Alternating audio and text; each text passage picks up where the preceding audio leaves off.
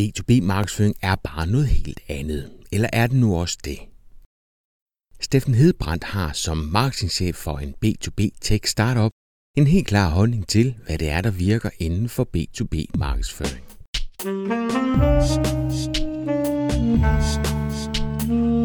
Velkommen til Potterkort, en podcast om markedsføring på internettet. Din vært er Ib Potter.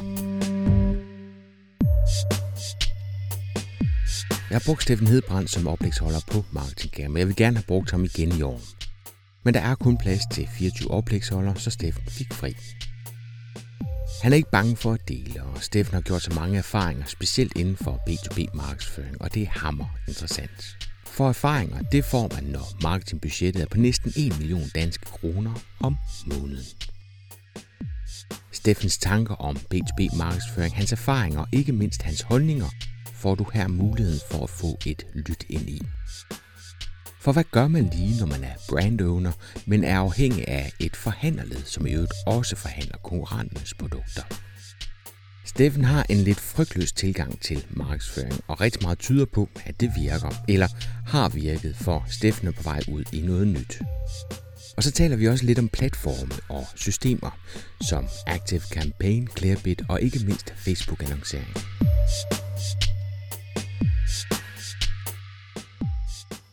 Jeg hedder Steffen Hedebrandt og har de sidste 3,5 år været marketingchef i den virksomhed, startup, som hedder Airtame. Og vi laver sådan fordi jeg er lige stoppet, man kan sige på simpel forstand, et skærmdelingsprodukt til virksomheder og skoler. Så det er noget, der minder om en Chromecast eller et Apple TV, men ment til det professionelle miljø. Og vi plejer at sige sådan, at Apple TV og Chromecast, de hjælper folk med at se mere video og Netflix i stuerne, og vores device-produkt hjælper med at afholde bedre møder og undervisningstimer ude i virksomhederne og skolerne. Hvad siger du, din funktion var? Jamen, jeg har været marketingchef hos Airtame de sidste 3,5 år, og ved os har det været forstået, at så er man ansvarlig for salget på hjemmesiden og på Amazon og kommunikation og tiltrækning af nye kunder og alt, der går ind i sådan en proces. Mm. Airtame er lidt en speciel virksomhed, kan man sige, fordi det er en af de der crowdfunding-kampagner, som faktisk er blevet til en virksomhed bagefter. Tilbage i 2014 var der faktisk mere end 10.000 mennesker fra hele verden, som kunne lide den YouTube-video, som founderne af virksomheden har lavet og havde sagt, at de gerne ville have det produkt og fundet produktet, når det engang var færdigt.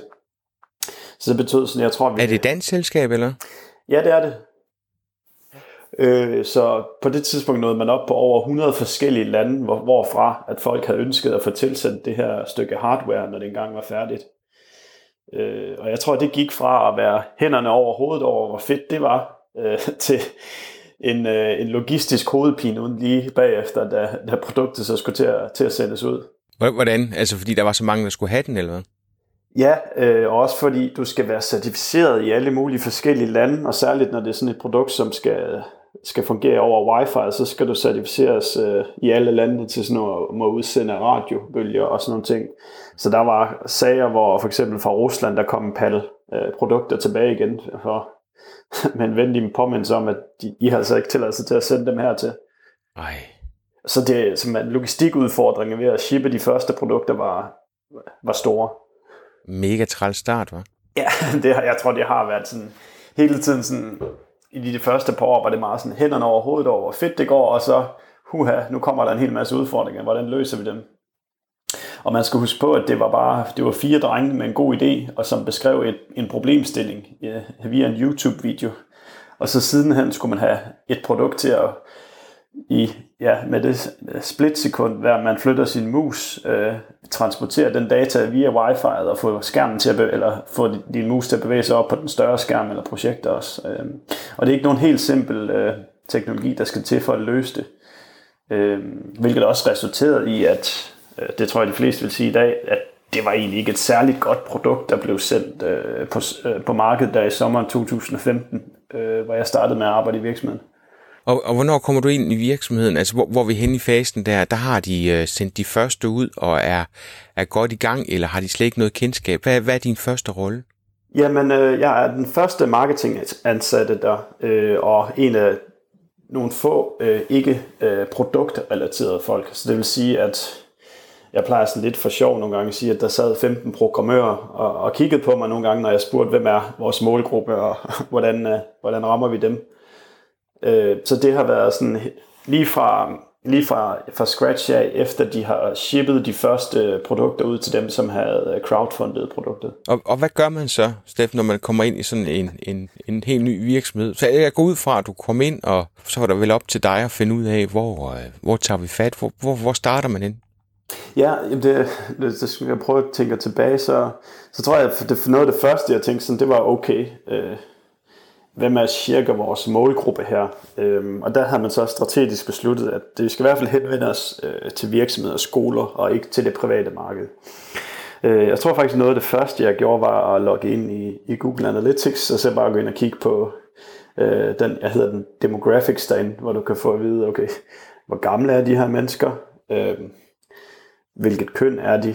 Er der nogle bestemte målgrupper, de ligger i? Og det var sådan cirka 25-45-årige mænd, som var det, Google kalder technophiles, og det måske kan oversættes til på dansk til sådan nogle tidlige adapter af teknologi. Så der begyndte sådan at være en lille udrids af, hvem det er, vi skal ud og have fat i. Er der plads til Airtame der, eller er det først noget, du skulle til at skabe for dem? Så for det første, så Airtame betragter ikke selv Apple TV og Chromecast, som de her store kendte virksomheder repræsenterer, som direkte konkurrenter. Det vil sådan en IT-administrator kunne fortælle dig, hvorfor de ikke er så hensigtsmæssige at bruge i en professionel kontekst. Men når det så er sagt, så er der stadigvæk en 20 virksomheder, som konkurrerer om at lave det her streamingprodukt til den professionelle kontekst. Og der er blandt andet en virksomhed, som hedder Barco, som er en del af sådan en 1000-mands organisation, som har eksisteret længe og tjener masser af penge. Og Barcos produkt, ClickShare, som er den her, du har måske selv set den, som er den her runde knap, du sætter ind i din USB-port. Ja, den er jeg løbet ind i nogle gange. Og så kan du dele din skærm på den vis, men den koster altså bare 10-12.000 kroner, og selve bare den enhed, du sætter ind i computeren, koster 2.000 kroner. Så det var noget, man kan sige, det tyder måske lidt på, at der har været et marked, hvor der ikke tidligere har været så meget konkurrence, og hvor der måske var plads til nogle andre løsninger. Men den fordel Barco har, og som vi virkelig har kunnet erfare, er, at når du er stor og stærk, så er der nogle, man kan sige, marketingskanaler, du kan benytte dig af, som mindre virksomheder ikke kan bruge lige så godt. Og vi har sådan konstant været tvunget til at lede rundt, skulle til at sige, på internettet efter løsninger, som kan betale sig, som vi tjener penge på i forbindelse med vores markedsføring. Barco for eksempel, de kan tage den største stand på de vigtigste AV-messer omkring verden og fyre en stor diskokugle op i loftet med deres navn på. De har måske også råd til at ud ved forhandlerne og give forhandlerne $100 eller euro i hånden, hvis de skubber deres produkt frem fra et andet produkt. Sådan er der en række sådan muligheder, man har som stor spiller, som en lille spiller ikke har, hvor vi har været tvunget til at finde andre veje. Der synes jeg, Steffen, du skal komme ind omkring nogle af de marketingregler, du har levet efter. Du har sådan en 5-6 stykker, som du har brugt. Kan du ikke prøve at uddybe nogle af dem? Jo, det skal jeg nok, og jeg har også faktisk noteret nogle forudsætninger, som lytteren lige kan overveje, fordi måske er alt ikke lige oversætteligt til den situation, de sidder i. Men det her, det har været en B2B-startup, hvor vi har haft en lav kendskabsgrad, fordi virksomheden har været helt ny. Produktet er ret kompliceret at forklare, det kan du høre selv, når jeg skal forklare det. Da jeg startede, var der en her af utilfredse crowdfunders. Markedet var fyldt med kæmpe konkurrenter, og fordi at virksomheden er ny og ikke rigtig har nogen penge, så har vi også været tvunget til at konstant at lave marketing, som man tjener penge på. Så det kan man sige, det er ligesom sådan de forudsætninger, vi havde, da jeg startede der for 3,5 år siden. de marketingregler, som sådan, jeg har fået sådan ind på ryggraden i løbet af de sidste 3,5 år, er sådan er lidt forskellige, og nogle af dem kan lyde lidt fjollede, sådan no-brainer-agtige, men jeg synes faktisk, de er meget aktuelle. Den første regel, og som er helt banal, er, hvis ingen kender til dig, så er der ikke nogen, der kan købe dit produkt. Og det tror jeg lidt folk undervurderer nogle gange, når det er, at de driver en virksomhed, at hvis ikke du laver noget larm, så kommer kunderne bare ikke af sig selv. Du er tvunget til at gå ud og vise dit produkt til nogle mennesker. En anden sådan citat, som jeg synes rigtig godt om, er det her med en af de første avisannoncører i verden, som i starten af det 20. århundrede udtalte, at halvdelen af de penge, han brugte på marketing, de var spildte. Problemet var bare, at han ikke vidste, hvilken halvdel det var. Og det produkt og den udfordring, synes jeg stadigvæk, der er, på trods af, at vi har mere data end nogensinde til at måle vores effekt på. Men det, der også siger til mig, er, at vi er nødt til at lave en masse forskellige initiativer for at håbe på, at vi rammer nogle af de her idéer, som betaler sig tilbage igen. Men allerede her, der begynder du at få problemer, gør du ikke det, Steffen? Fordi de sidste punkt under forudsætninger, det var, at marketing skal lave penge.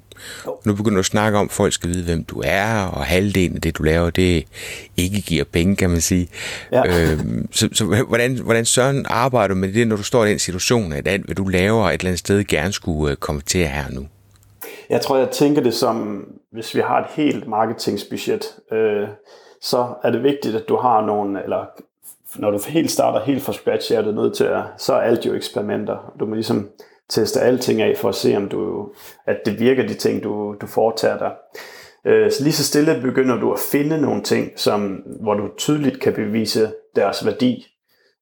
Det er de projekter og eksperimenter, kan man sige, som du så skal funde. De her nye eksperimenter, som måske på sigt kan begynde at give penge.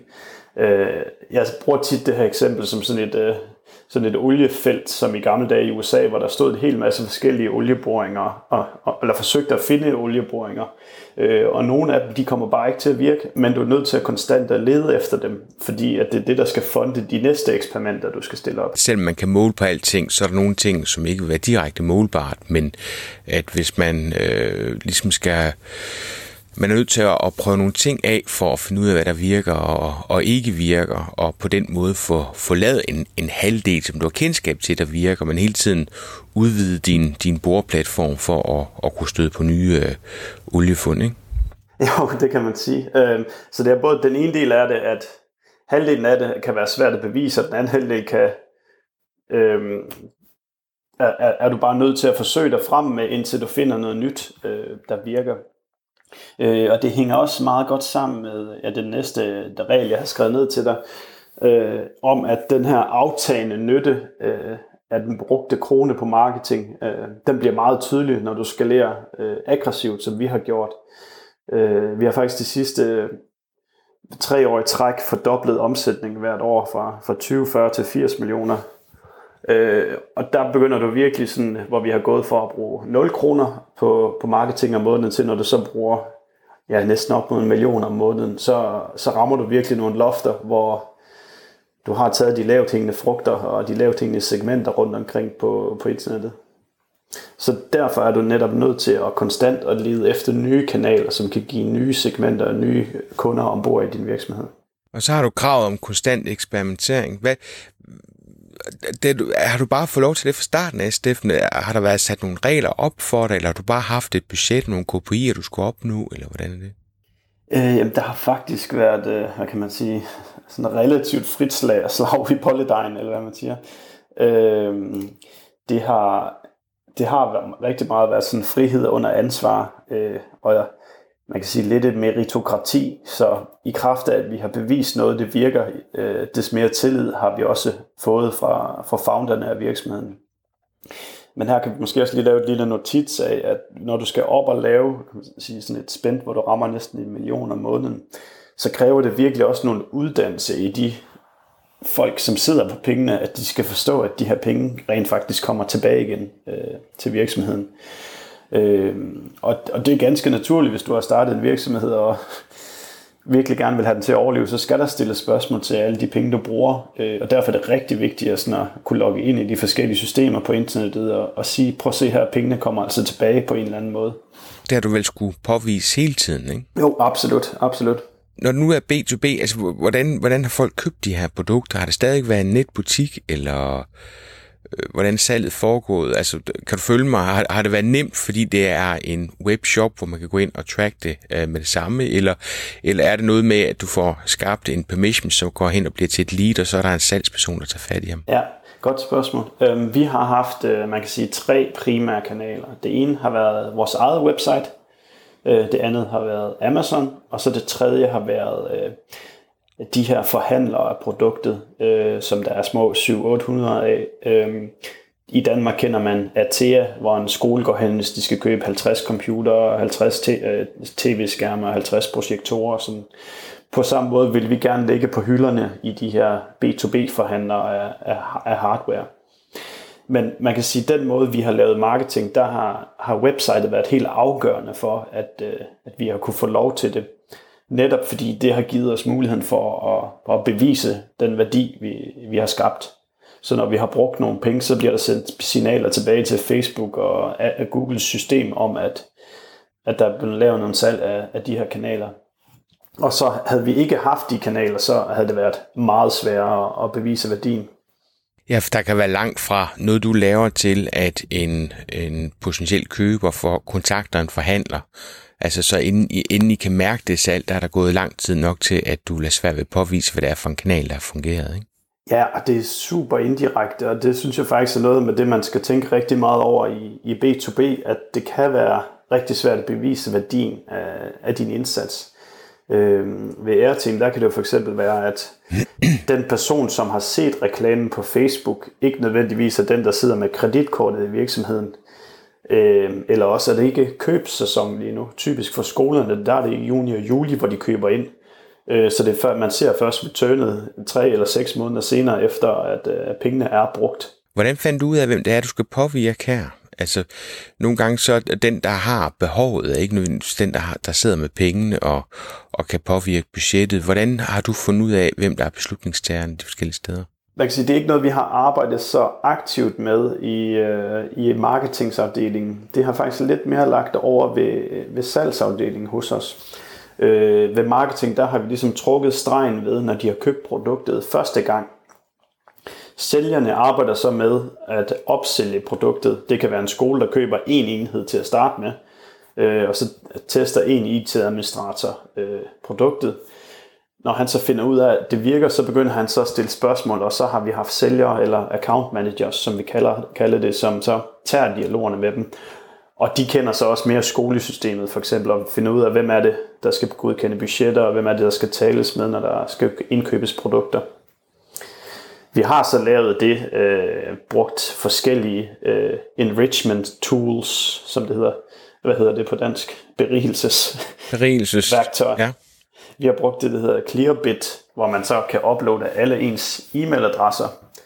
Og så kan du bede dem om at så sige, okay, prøv at finde alle de LinkedIn-adresser, I kan matche her, og så fortæl os, hvad er det, at jeres jobtitel den er. Og så har vi lavet sådan nogle analyser, der så beskriver, at hvad din rolle er, henholdsvis hvis du er skole, og hvis du er virksomhed. Så det er typisk for dem, som allerede har købt? Ja, det kan jo også være, hvis du afleverer din e-mailadresse i et nyhedsbrev. Det har vi også segmenteret alt efter, om du har sagt, at du er en IT-administrator, eller du er en skole, eller hvad du er. Så har vi sendt lidt forskellig information ud, og vist dem nogle forskellige videoer, alt efter hvad det er, de har afsløret sig selv som. Ja, men nu sidder jeg også og tænker, fordi kunderne har vel de her informationer på, så det er mere dem, som du ikke har informationerne på. Så hvis jeg har kørt nogle permission-kampagner, I kan se, hvem det er, der sidder og reagerer på de her ting. Ja, altså det kan vi også brugt Active Campaign, og der kan du også gå ind og se, hvad for nogle titler de har, og hvor mange Twitter-følgere og alt muligt andet, de har. Kunne vi prøve at snakke om nogle af de her konverteringer, men inden vi gør det, Steffen, så kommer jeg til at tænke på, det der med at være brandejer, det kan man godt sige, det er Airtame. De har selv lavet produkter, de ejer brandet. Hvordan gør man det i forhold til de her forhandlere? Havde din webshop fra starten af, så forhandlerne ikke fik ondt i røven over, at Airtame selv forhandlede? Eller hvordan var præmissen her? Jeg møder rigtig mange B2B-virksomheder, som står i det der limbo med, de ejer det her brand, og i bund og grund, så er de jo kede af, at de ikke selv er fat i slutbrugerne af flere årsager. Selvfølgelig økonomisk, men også bare det med at ikke kunne servicere dem, fordi det gør forhandlerne, og nogle gange så har de en forhandler, som nødvendigvis ikke er den bedste til at servicere deres kunder, og dermed så påvirker det deres produkt. Det er spot on på en udfordring, som også eksisterer, har eksisteret og vil blive ved med at eksistere i Airtame. Fordi det er netop det der med, at en forhandler kan blive sur, hvis du tager et salg, som han kunne have fået i stedet for. Det vi har prøvet at italesætte hele vejen er, at vi starter kunderejsen, så at sige, og vi tager ikke det store salg. Så hvis vi kan få folk til at købe 1, 2 eller 3 enheder, så skal vi nok sende dem videre til deres lokale forhandler bagefter, når det er, at de kommer tilbage og har ligesom godkendt produktet. Var det noget, som der lå en forventning om, at I kunne bevise over for de her forhandlere, at I ligesom smed dem videre bagefter? Fordi du siger, at I fik sådan set vækket behovet og kendskabet til brandet, og når I så havde solgt en 2-3 stykker, så ville I egentlig gerne have, at de gik over til forhandleren og købte større ind. Ja, det er jo sådan lidt, det er sådan lidt et tvækket svært, fordi man vil også gerne have, man giver en margin til forhandlerne.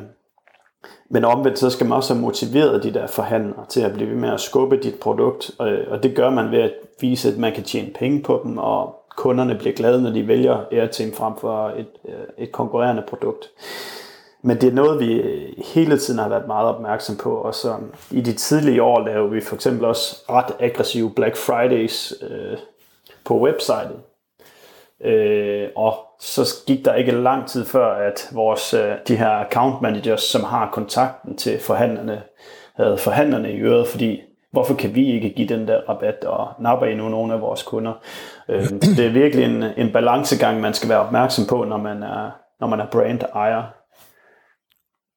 Fordi det er sådan uomtvisteligt også, at den store skala, den skal komme fra de her forhandlere, hvor skolerne er vant til at handle fra, fordi de går ikke ind på et website, der ligger en ordre på 100 Airtame. Det tager de igennem forhandlerne. Lad os lige prøve at komme tilbage til de her konverteringer. Du arbejder med nogle mikrokonverteringer. Kan du ikke prøve at fortælle, hvad det er for nogle, og hvordan du måler på dem? Jo, jeg har faktisk også på et tidspunkt skrevet et blogpost, der hed sådan, enhver succesfuld marketingskampagne starter med mikrokonverteringer. Og hvad jeg mener med det er, at det vi alle selvfølgelig helst vil have, det er et salg, en lukket kontrakt. Men der er så mange ting, man kan gøre, inden man når derhen. Da jeg startede ved Airtame, der kunne man på deres website enten købe produktet, eller så kunne man forlade butikken igen. Så var det det. Og det var en meget så næsten smækket dør i hovedet på de muligheder, der nu er, når folk er inde og snuser rundt på dit website. Så det, der i dag er etableret, er, at man får en cookie fra alle de her forskellige sociale medier og reklameplatform. Man kan skrive sig op til nyhedsbrevet, hvilket var det første, vi implementerede. Det var den her Sleeknote pop-up, hvor der stod, at man kan vinde en Airtame, hvis man skriver sig op. Og det gav faktisk øjeblikkeligt, jeg tror det var omkring næsten 2,5% sign-ups fra besøgende til nyhedsbrevet. Det er sjovt, jeg skulle lige til at spørge om det, fordi sådan en B2B-produkt, når man så udlodder noget, man kan vinde, og man sidder med, kan du følge mig? Det er jo ikke helt det samme, som hvis det er en B2C-kunde, men det fungerer alligevel. Ja, altså vi har testet alle mulige forskellige ting, både farver og med sådan, mandatory, altså sådan slå til, at man skal aflevere sit telefonnummer, og det der har virket allerbedst på, og vi har prøvet at tilbyde information og alle de her ting, men det der bare har virket bedst har været, at man kan vinde et gratis produkt. Faktisk så meget, at vi har set sådan drop-offs med ned til 1/3 af sign-ups, hvis vi har lavet eksperimenter.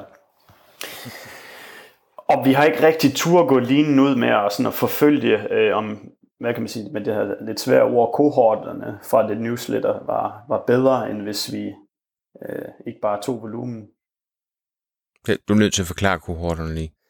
Ja, altså det kan man sige, hvis vi siger i januar, at vi tilbød information, men kun fik en tredjedel sign-ups til nyhedsbrevet, så kunne man så sige, at de her kunder, som signede sig op i januar, er der nogle af dem, der er blevet til salg i løbet af de næste 12 måneder, versus den volume, vi kunne få ind i februar, hvor vi havde konkurrencen tilbage. Er der så nogle af dem i løbet af de næste 12 måneder, som har købt produktet?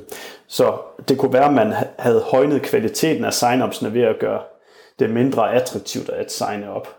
Men der har vi valgt at holde fast i den, der gav 3x på volumen af sign-ups. Så cookies, fordi så kan I forfølge den på de forskellige sociale medier. Newsletter, fordi vi alle sammen ved, at en e-mailadresse er guld værd. Og så har du chat. Ja, og det vil lige få en krølle på halen til nyhedsbrev, der er også, at vi så selvfølgelig havde automatiseret de i første omgang 5 mails, og senere hen blev det 20 mails, man fik fra os med spørgsmål og information og alt muligt, der forsøgte at afdække, hvem du var og hvordan vi kunne dække dit behov. Og det er super godt at kunne automatisere ting, som man ikke selv skal have hænderne på, før at kunderne rækker ud til dig. Chatten er en kombineret salgsmaskine og kundeservice-maskine. Jeg tror i dag, at omkring 1% af alle besøgende, der ender med at chatte på websitet. Og det er alt fra meget, hvor meget koster det, til shipper i derhen til, jeg kan ikke få den til at virke, der kommer ind der. Og en af de ting, vi har oplevet i løbet af tiden, er, at Airtame sælger i dag til 30-40 lande, hvor i starten havde vi ikke nogen, der var vågen på amerikansk tid, som er det største marked for Airtame. Og da vi begyndte, at jeg tror på et eller andet tidspunkt, ansatte vi 3 kundeservicemedarbejdere på én gang til at dække amerikansk tidszone. Der kunne vi simpelthen se, at konverteringsraten på hjemmesiden steg gevaldigt, og værdien af hvert besøg på website steg gevaldigt, ved at vi svarede øjeblikkeligt på de beskeder, der kom ind. Og det blev lidt mere og mere sådan et mantra hen ad vejen, at vi ville bare gerne være verdens mest venlige teknologivirksomhed. Jeg ved ikke noget værre end sådan de der Google og Apple og sådan noget. Hvis du skal forsøge at finde noget kundeservice der, så skal du grave ind på de aller dybeste sider for at få hjælp til et produkt, som de selv har lavet. Ja. For os, der er bare hver samtale bare en mulighed for at skabe et salg, og om ikke andet, så i hvert fald give kunderne en rigtig god oplevelse med produktet, som de så kan fortælle videre til andre mennesker. Så det er også sådan lidt en alternativ vej til at øge din konverteringsrate. Sådan, i traditionel forstand, så er det jo sådan noget at teste rød, grøn og teste tekst og sådan noget, men bare det, du er til rådighed til at kunne svare på spørgsmål, kan sådan set også hæve din konverteringsgrad ret væsentligt. Men I havde også volumen, når I er til stede i så mange lande, så har I også volumen til, at der er en, der kan sidde og overvåge den, ikke? Altså jeg tænker, der er mange virksomheder, for hvem det kunne være interessant nok at have den på, men hvor der ikke er volumen nok til, at man kan sidde og kun dedikere sin tid til det. Havde I slet ikke noget chatbots indover? Altså var det bare 100% live? I dag kører der Intercom, som tilbyder nogle spørgsmål, og hvis du skriver et spørgsmål, så beder den dig lige om at udfylde noget information imens. Men der er ikke sådan noget jeg kan sige, længere og klogere chatbot setup. Og jeg har også lidt en aversion imod dem. Sådan helt personligt. Jeg synes ikke, jeg har haft en god chatbot-oplevelse endnu. Og man kan sige så lige i forhold til, fordi det er B2B, så potentialet i de mennesker, der kommer ind, kan også være rigtig stort. Så for eksempel at få givet et forkert svar til en mand, der vil købe 100 Airtames, kan også være rigtig bekosteligt.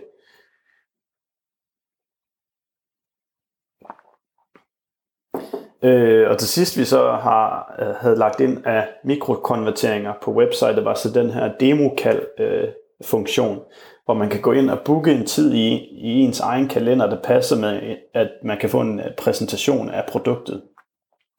Og det tror jeg lige var sådan en, man kan sige, et magisk step, som vi ikke havde opdaget til at starte med, hvor vi kun havde nyhedsbrev, sign-up og chat med os. Fordi det er et relativt komplekst produkt, og det koster en chat penge, så skal man også nogle gange bare være sikker, og man har måske lige lidt spørgsmål, man bare lige skal afklare, før man er sikker på, om det passer til en selv. Så derfor har vi sat den her funktion op, hvor man lige kan ringe op, og så få en præsentation af produktet, og man lige kan lige stille de spørgsmål, man nu har til den her købssituation. Og det er jeg ret sikker på, at de fleste, som sælger et produkt med en vis kompleksitet, vil kunne vinde rigtig meget ved at implementere. Det er også meget smart, at man selv kan booke tiden deri. Jeg tror, der er rigtig mange, der holder sig væk, fordi man egentlig ikke rigtig ved, hvornår man så bliver ringet op af en, som i ligegyldigt, hvor flink man er, jo altid vil ende med at være en sælger. Så det med at lige selv kunne booke det. Og inden for, var der også sådan en tidsramme på, så man vidste, hvad man skulle afsætte af tid og sådan noget? Ja, det var der står tydeligt, det er en halv time, du får.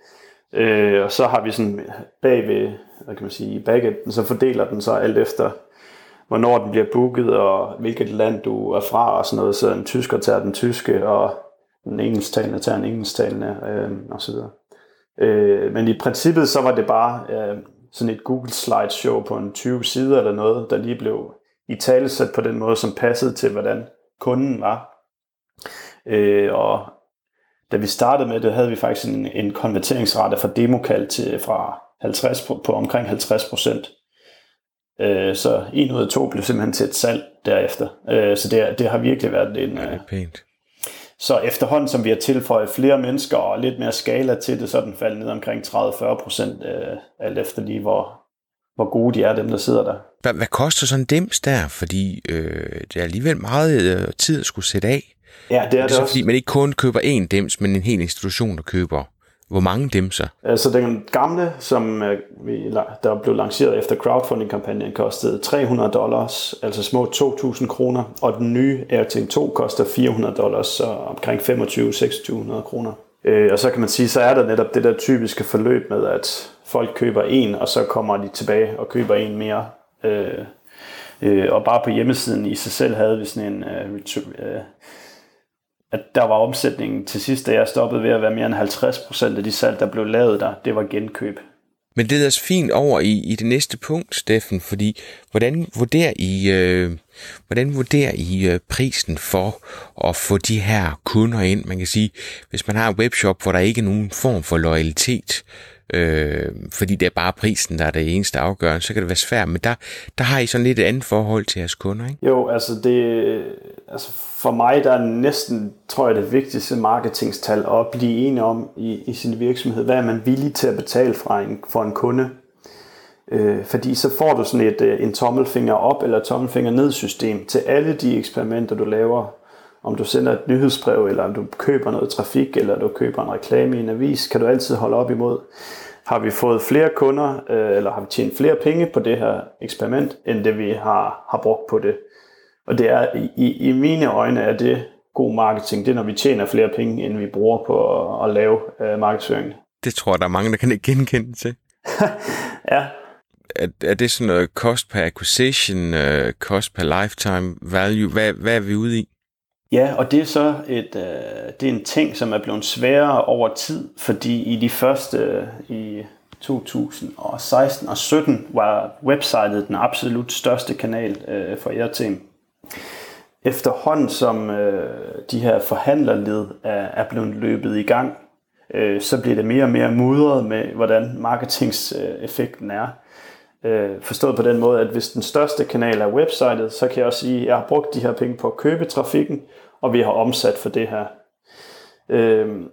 Når du så lige pludselig sælger mere end halvdelen af din omsætning gennem forhandlerne, så bliver det svært direkte at pege en streg mellem brugt beløb og omsætning. Men jeg har så haft sådan et skema, hvor jeg hele tiden har fulgt, hvad er den totale omsætning, der er skabt i virksomheden, og hvor mange penge der er brugt på marketing. Og der er også et andet tal, der hedder, hvad er ratioen mellem, hvor mange penge der er brugt, og hvor mange penge der kommer ind på websitet.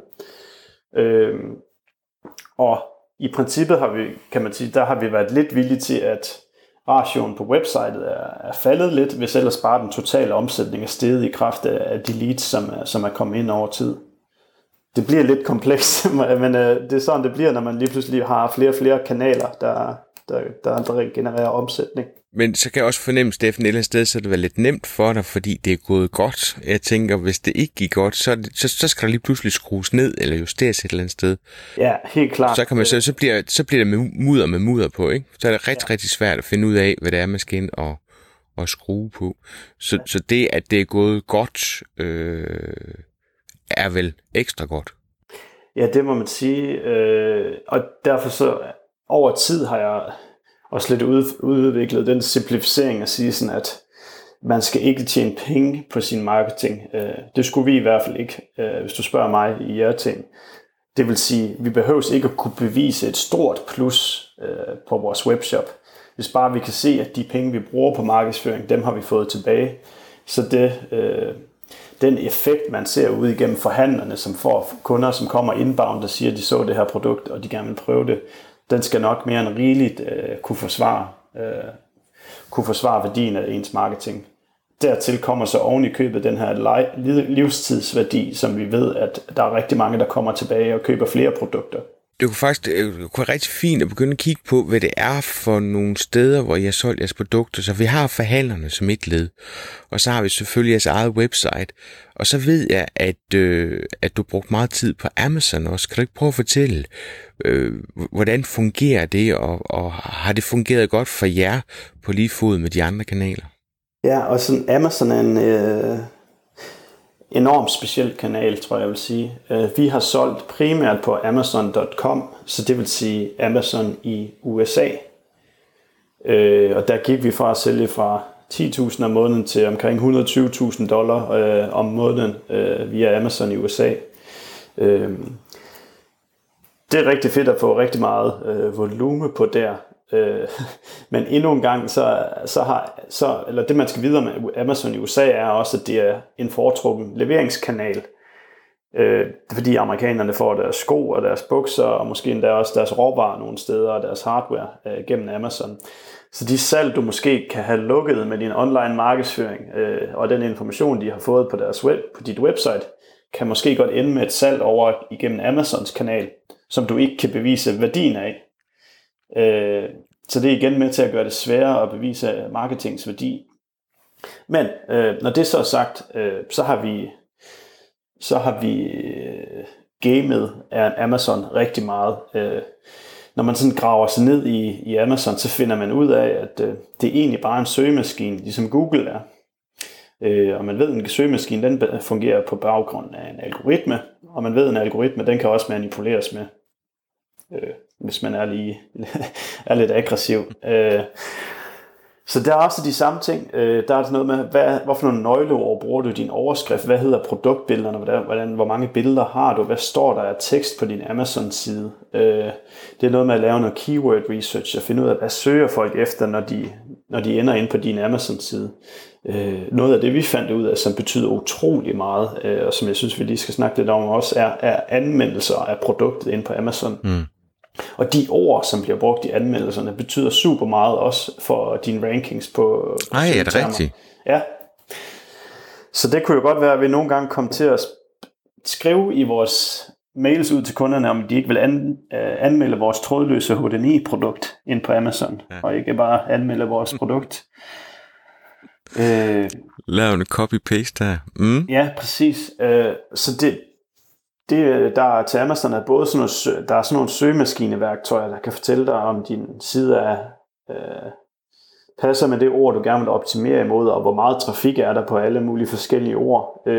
Og det kan man arbejde med løbende, og hvilket er super interessant, hvis der er nogen, der siger os det her med, at der er mere end 3 gange så mange købeklare mennesker på Amazon, som der er på Google. Det er sådan lidt en voldsom statement, men jeg kan godt følge sådan analogien i det, at Google det er lidt ligesom at gå rundt på strøget, og Amazon det er lidt mere, når du er trådt ind i butikken og på vej hen. Og, præmissen er rimelig klar, ikke? Ja, præcis. Det her køber man ting. Så derfor så er det også bare super attraktivt at ligge øverst på de søgetermer, som passer til din kategori.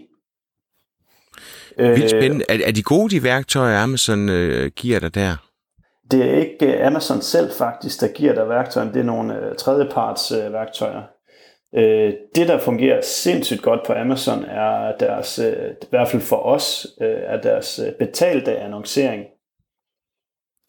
Og det ved jeg, der er sikkert også mange, der ikke ved, at man rent faktisk kan lave betalt annoncering inde på Amazons platform.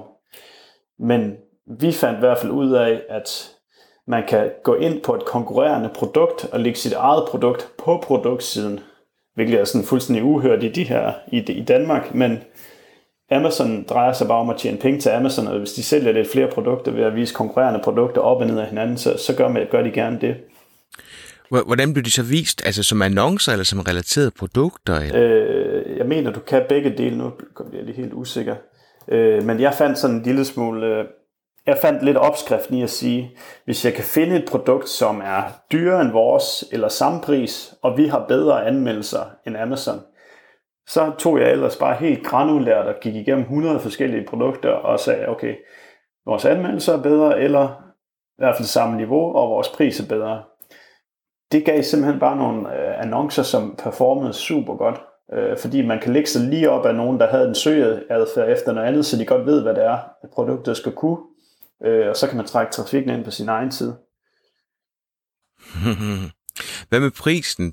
Fordi der hænger du vel fast i, altså de fleste, nu vil jeg ikke kalde Amazon for en prisportal, og så alligevel, så ligger der noget i det, ikke?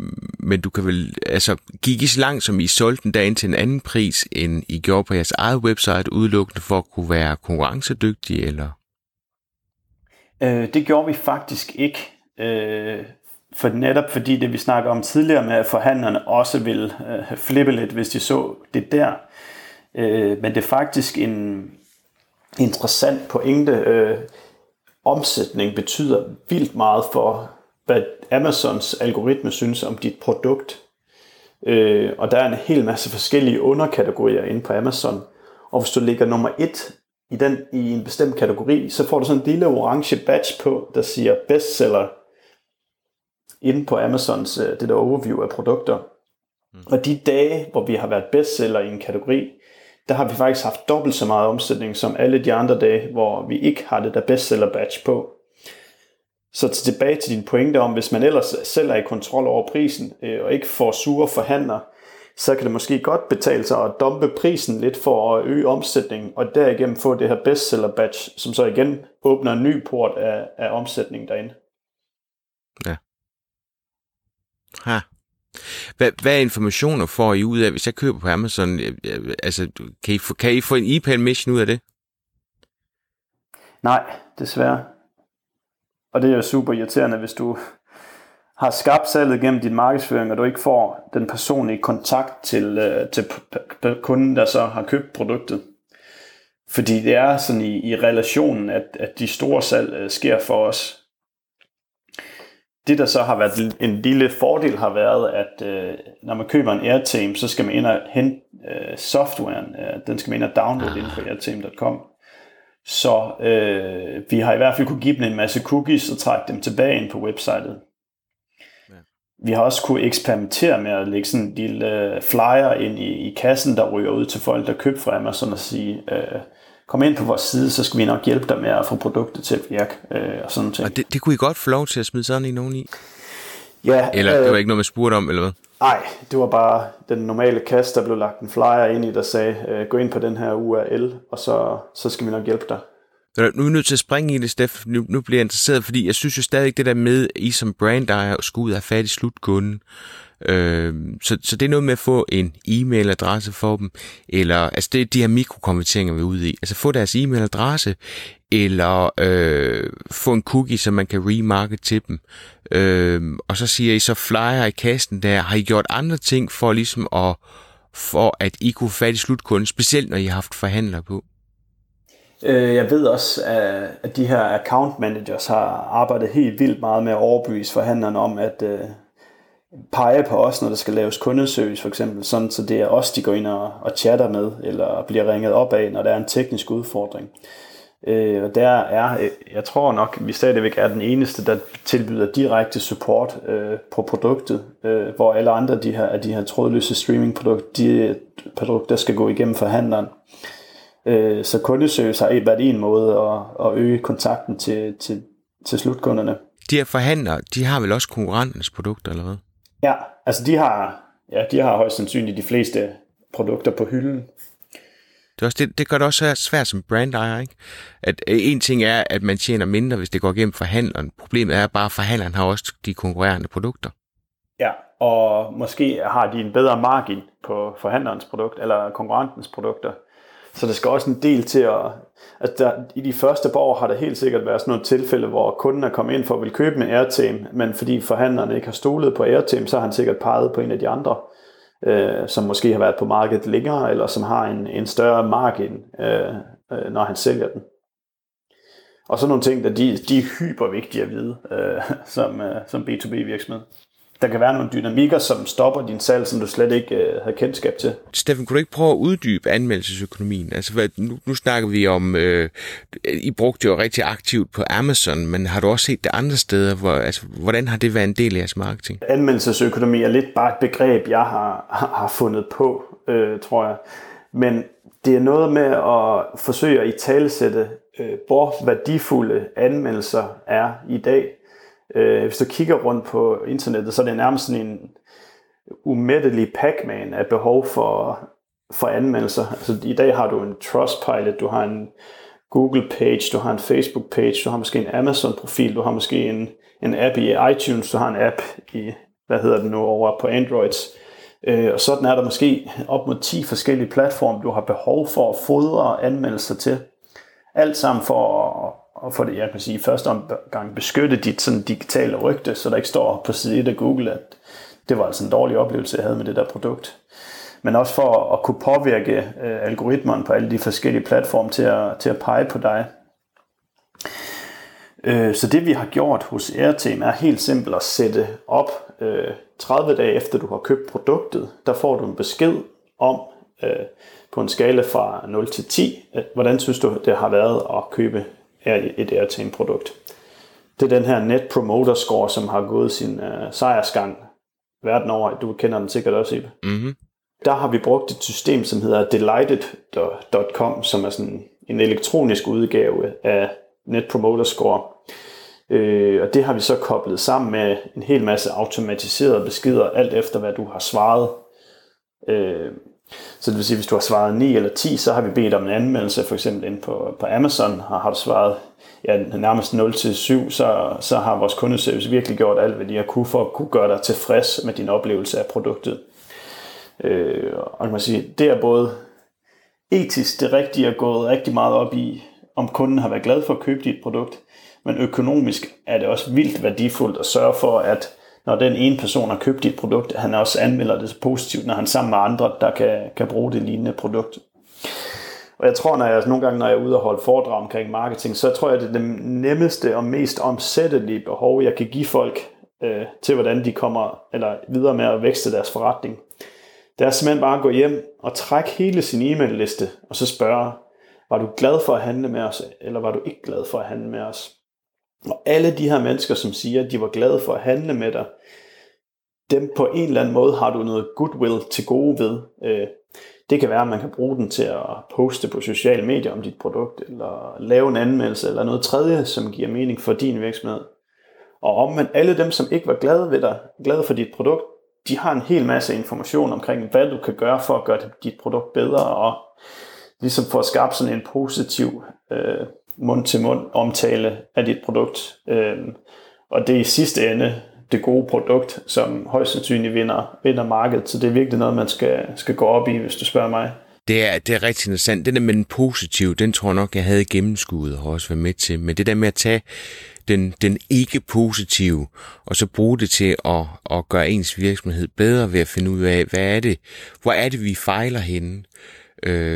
Og det kan godt være, at virksomheden ved det, men jeg tror, det der med at få det udefra, gør, at man får en anden tilgang til det. Så det synes jeg er super godt tænkt. Hvad sagde du, I brugte? Delight? Var det sådan, det hed? Delighted.com. Delighted. Og ja. Hvad gør det system? Den går ind og laver den her rating, og så kan man så automatisere, hvor det er, man ønsker, at de skal anmelde en henne, eller det er noget, I gør manuelt? Jamen, Delighted er egentlig en...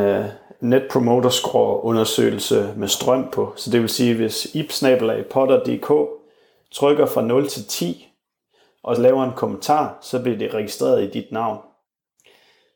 Inden fra Delighted kan man så via det her program, der hedder Zapier, skyde din anmeldelse ind i en bunke og aktivere en række aktiviteter på baggrund af det. Sådan, så hvis det var en super glad kunde, så er det en type besked, og hvis det er en utilfreds kunde, er det en anden type besked. Og kundeservice skal egentlig i og for sig først gøre noget, når der kommer et svar på den automatiserede besked, der bliver sendt ud til en kunde. Når I beder om en anmeldelse, har du sådan en eller anden konverteringsprocent på det? Kan man kalde det for det? Det kan man vel. Hvor mange går ind og anmelder, og har det nogensinde givet bagslag? Altså er der nogle gange nogen, som har bare tænkt, nu slapper I simpelthen af. Altså en ting er, at jeg er glad her, nu skal I ikke tvinge mig til at skal ud og klappe mine små buttede hænder. Jeg tror, at sådan konverteringsgraden har lagt sådan på 10-30% af folk, der rent faktisk ender med at gøre det. For det kræver jo lige lidt tid, og du skal lige samle dig før, at du laver den der anmeldelse. Og ja, der er altid nogen, der finder et eller andet at blive sur over. Og der har jeg altid forsøgt at forklare folk, at hvis der er 1 ud af 1000, der er blevet sure, så er det faktisk kun 1% af alle dem, vi har sendt til. Og så er det faktisk okay. Det kan man ikke undgå. Man kan godt have det der, man nogle gange man går i panik over, at der er en, der bliver sur, men hvis det procentuelt er, eller hvis du er helt ude i promiller, så kan man godt tage det stille og roligt, og så går det nok alligevel. Google My Business har fokus på at få anmeldelser der. Jeg tænker altid, at de har sovet rigtig godt i timen, når man tænker på, hvor mange der har succes med at få anmeldelser, og Google selv med den mest brugte søgemaskine ikke har formået at få folk til at gøre det. Altså, der findes jo stadig rigtig mange, som ikke er klar over, at de har en Google-konto, og vi kunne logge på at gøre det. Har I haft fokus på den del, eller ikke? Ikke ret meget. Nu kan jeg lige skrivende stund, er der 18 anmeldelser. Der tror jeg, vi så os lidt tilfredse, da, at vi ligesom nu har den 4,8 i gennemsnit, og det ser positivt ud. Og vi har også bare valgt hardcore at sige, det sted, hvor vi mest direkte kan påvirke omsætningen, det er Amazon. Fordi den algoritme lægger produkterne op og ned, alt efter hvor den ligger henne. Og så har vi simpelthen ikke haft nok anmeldelser til at kunne virkelig påvirke andre steder. Men jeg har sådan lidt en personlig tese om, at Google bliver teknisk bedre. Men jeg tror også, at det her brugernes synspunkt om, hvad der er godt og hvad der er skidt, kommer til at få en større og større betydning ude i søgeresultaterne. Men det er bare mit eget gæt. Men du har helt ret. Altså alle sidder og søger efter produkterne, så hvorfor ikke lige aflevere en anmeldelse lige direkte på søgeresultatet? Jeg tænker det. Altså, de må allerede nu har de jo afgivet masser af trafik til, hvis det rejser TripAdvisor. Altså, de tager det. Masser af den trafik, som Google, man skulle tro, Google gerne vil have, ikke? Ja. Så det er lidt sjovt, de ikke har formået at gøre noget ved det. Der er noget, der hedder, de har nogle forskellige trusted platforme for anmeldelser også, som Google ligesom har godkendt, men de kunne lige så godt have samlet dem selv i stedet for. Ja, det er lidt sjovt. Cool, Steffen, vi skal til at runde af. Jeg kunne egentlig godt tænke mig, altså for filen, du har bare fået lov til at fyre en helvedes masse penge af. Hvad kunne jeg få dig til at dele det fedeste, du har været med til? Ikke fordi det nødvendigvis behøver at være det dyreste, men der, hvor du tænker, det var du slemt stolt af, det synes du var pisse fedt. Og så eventuelt også dele noget, du har gjort, hvor du så tænkte, det been that, done that, men det fik du simpelthen ikke nok ud af. Ja, det er svært at vælge nogle få ting ud, og noget af det, vi ikke har talt om overhovedet her, har været sådan, altså virksomhedskultur, og hvor vigtigt det er med de rigtige mennesker på de rigtige poster, og et godt arbejdsmiljø, og et rigtigt mindset også, for jeg tror i virkeligheden, at mange af de ting, man som marketer så ofte ender med at sidde og tale om, det er hammeren og saven og sømmet og alle de her ting, men at få det her mindset tilbage med, eller på plads med, at de ting, vi foretager os, dem skal vi tjene penge på, og vi skal kunne bevise, at det virker, og vi skal have en umættelig appetit på at gøre det bedre i morgen, end det vi gjorde i går. Det tror jeg egentlig sådan er virkelig nøglen til at få succes med marketing, fordi kanalerne skifter hele tiden, og så er der nogle kanaler, der går i stykker, og nogle, der kommer til. Men det er den her sult efter hele tiden at forbedre sig, og nysgerrighed, som jeg tror, jeg synes er mest afgørende. Når det så er sagt, så er vi blevet kåret som en global B2B-succescase på Facebook. Og vi har virkelig sådan både været innovative og modige med vores spændt der. Det er jeg rigtig stolt af. Omvendt så har jeg prøvet hvis vi skal snakke for eksempel et fuck-up, så har jeg prøvet 1 måned at tage hele mit Facebook-budget stort set og lægge over på Google Display Ads i stedet for derefter at kunne se, at vi totalt har misset en måneds budget. Og det er sådan, på en måde synes jeg, at jeg gjorde det rigtige, fordi vi eksperimenterede. Men det, jeg gjorde fejl, det var, at vi stoppede en kanal, vi kunne se i forvejen virkede, og flyttede forbruget derfra. Giver det mening? Ja, det gør så. Var det i frustration over, at Facebook er ved at være urimeligt dyr? Og det er vel egentlig ikke urimeligt, men det er bare blevet dyrt i forhold til, at det var slaraffenland til, at nu er de begyndt at tage fat, hvor Google Display i den grad, hvis du går ind og kigger på antallet af eksponeringer, jo er vanvittigt billigt, når du tænker på, hvad det ellers vil koste, ikke også? Men det, du så misser ud på, det var, at det endda er blevet en trafikskabende, hvis du skal tro, analytics med konverteringerne bare ikke følger med. Ja, præcis. Altså, det var sådan, jeg stolede for meget på tallene. Jeg tror, jeg regnede ud, at hvis bare 1 ud af 2.000 kliks blev til et salg, så ville det hænge sammen på Google Display. Og det var gjort ikke. Så det siger noget om kvaliteten af det audience, som Google kan give dig, versus den kvalitet af det audience, som Facebook kunne give os. Og der har vi i største del af tiden kørt med det her lookalike audience, hvor du kan trække 1% af amerikanerne for eksempel. Så du har et audience på 2 millioner mennesker, som minder om den 1% af menneskerne, som køber Airtames normalt. Og det publikum har bare været så meget stærkere, end det vi kunne få ud af Googles display-netværk. Steffen, så skal jeg lige høre dig, fordi det irriterer mig, når jeg lytter til alle de her fantastiske amerikanske podcast, hvor man snakker om, at Facebooks algoritme endelig går hen og blevet så intelligent, at hvor vi førhen snakkede om, at vi skulle have de 50.000 helt købsmodne, rigtige kunder i butikken, så snakker de nu om, at de skal have en audience, der er 5 millioner plus, for ligesom at have en valid masse for Facebook at arbejde med. Kan du genkende det nu, når du har været på det amerikanske marked i forhold til de her små markeder, der er i Europa? Ja, hvis du snakker med os med Facebooks egne ansattes account managers, så siger de altid stort og altid bedre. Og det er fordi deres algoritme er levende og intelligent. Og jeg tror nu til dag, så det er 50 dataskud, den skal have per uge for at kontinuerligt at blive klogere. Så det vil sige, hvis du har en webshop, hvor du har sat et stort, lad os sige 1% af amerikanerne som audience, så skal algoritmen, eller pixelen fra din hjemmeside, skal skyde tilbage 50 gange i løbet af ugen, ellers bliver den dummere i stedet for klogere. Og når den så efterhånden bliver klogere... Hvad mener du med skyde tilbage? Det skal lige være med på, at det er konverteringer. Ja, præcis. Det kan være bekræftelse. Så det kan være permissions eller downloads eller... Alt sådan noget der. Og der folk på linje må rette mig, hvis ikke det er 50 længere, men det er cirka 50. Så derfor så skal du optimere imod det punkt i din trakt i købet på din hjemmeside, hvor du får 50 touchpoints. Og når den så bliver klogere, så svømmer, kan man sige, sådan lidt billedlig forstand, algoritmen ud på Facebook igen i retning af den type mennesker, som gav et positivt resultat sidste gang. Giver det mening? Ja, det gør så. Fordi hvis du har 2 millioner mennesker, så får du ikke vist din reklame til 2 millioner mennesker, men du vil gerne bare vise den til 10% af de 2 millioner, som er de mest relevante mennesker. Og hvis ikke den får nok information tilbage, så kan den fare vildt. Den kan bogstaveligt talt fare vildt på Facebook. Og så er det ikke andet for, end at du stopper kampagnen og opretter en ny kampagne og starter den her proces op igen bagefter. Så endelig ikke stoppe noget, det kører godt. Nej, så er det bare at lægge flere penge i. Jeg tror, vi har også snakket med Facebook-konsulenterne om, at nogle gange så har vi faktisk været for aggressiv i vores forøgelse af beløbet.